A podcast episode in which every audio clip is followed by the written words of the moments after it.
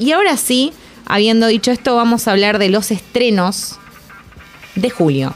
Porque se vienen estrenos, se vienen cositas piolas, algunas series que estamos esperando. Entre ellas Fear Street, que es la trilogía de terror que hace... Bueno, el 2 de julio estrenó su primera parte. No sé si ya la pudieron ver, qué les pareció. Decíamos la semana pasada que es como un homenaje a Scream, a todo lo que tiene que ver con el cine slasher de terror. Y la segunda parte llega ahora, ¿no? Van a ir estrenándose gradualmente. Está pensada como una trilogía, pero de películas... Gillian Jacobs es la única cara conocida, que la conocemos principalmente de Community y de, Love, la serie que a mí me encanta en Netflix. Pero me parece que la segunda va a ir enfocándose, digamos, en lo que es un campamento de verano, otro de los clásicos, de las clásicas locaciones, ¿no? Del terror slasher de Halloween y demás. Así que vamos a seguir viendo qué onda con ese tipo de películas. Vamos a tener las 3 este mes. Y después tenemos otros estrenos esperados. Atentos, porque, bueno, nada, si quieren ver alguna de estas, vamos a tomar nota.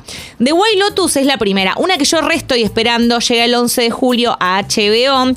Es una miniserie, o sea que yo ya ahí tildo, porque, bueno, a veces que uno está con muchas cosas y dice, uy, no llego a ver 180 temporadas, bueno, o una que ya sabemos que tiene una segunda. Bueno, esta tiene 6 episodios, es una sátira social y está ambientada en un resort exclusivo en Hawái, en Maui. ¿No? La protagonizan Connie Britton, que la tenemos principalmente de American Horror Story. Quizá del nombre no les suena, pero si la googlean, la van a tener seguro.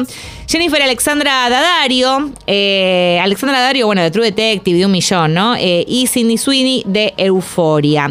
Bueno, básicamente lo que va a pasar, yo vi el tráiler, el adelanto no nos revela muy bien el tono, si va a ir para...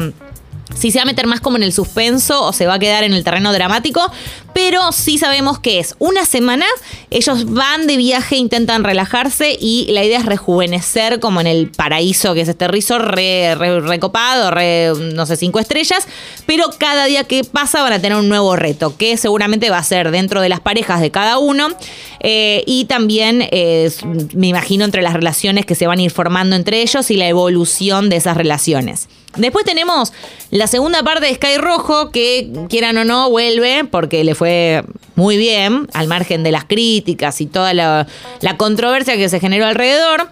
Bueno, es de los creadores de La Casa de Papel, vuelve. Ahora la cosa va a ser así. Las tenemos a Lali Espósito, Verónica Sánchez y Jani Prado, que eran las 3 protagonistas de la primera parte. Y ahora se intercambian como los roles con el proxeneta para convertirse ellas en las cazadoras de la historia, ¿no? En la primera, recordemos que ellas están escapando de su proxeneta. Y en esta segunda, bueno, es al revés. Como que se ve que dice, vamos a tomar cartas en el asunto y vamos a ser nosotras las que, vamos a vengarnos o hacer lo que tengan que hacer justamente para conseguir su tan ansiada libertad. No sé si le van a dar una chance, que yo la verdad que me entretuvo la primera al margen de los errores que tiene, que están a la vista. El 23 de julio llega a Netflix esta, ¿no? Seguimos con Yo Nunca, que la comentamos acá, yo se la recomendé a Mati hace bastante ya. Así que la vamos a refrescar. Never Have I Ever es el nombre en inglés, es también de Netflix y viene con una segunda entrega el 15 de julio. Está inspirada en la adolescencia de Mindy Kaling, que la vimos de Mindy Project, en The Office. Es muy grosa, muy genia. Bueno, es una coming of age. Y nos pasa un poco el efecto Mean Girls acá, ¿no? Que, salvando las mil distancias, ¿no? Mean Girls ya los años y todo, ya es un clásico, es de culto y todo lo que ya mencionamos en el Luna Retro. Pero esta también, vos la ves el tráiler y decís, esto es una boludez con un triángulo amoroso que no va para ningún lado. Y no, nada que ver, la verdad que está buena, está muy buena de verdad, o sea, tiene una voz en off que acompaña el relato de lo que va pasando, tiene diálogos que son como muy frescos, los personajes también. Aparte habla mucho sobre la cultura hindú de ella, entonces se mete también por ese lado. No cae en tantos lugares comunes, como que viste cuando decís, che, está por ir acá, pero no va. Che, me parece que vamos a caer en el cliché, no caemos. Bueno, está bien. Así que va como piña. Segunda entrega el 15 de julio, dijimos, en Netflix.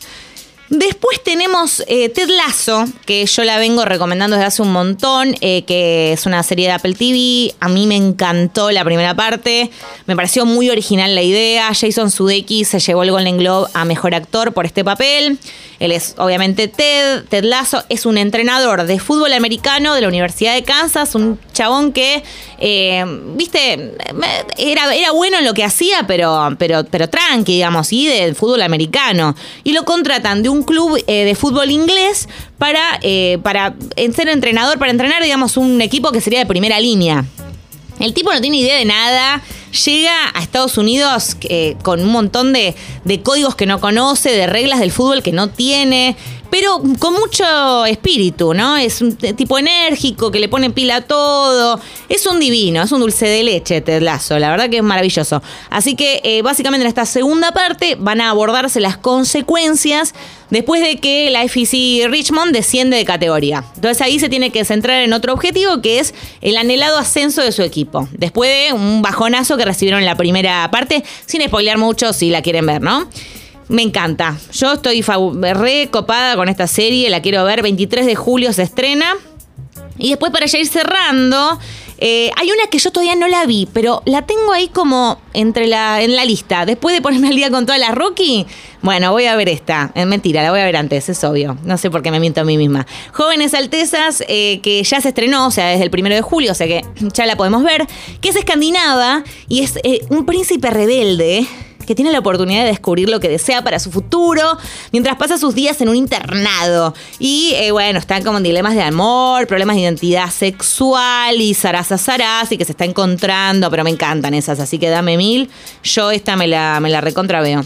Jóvenes Altezas.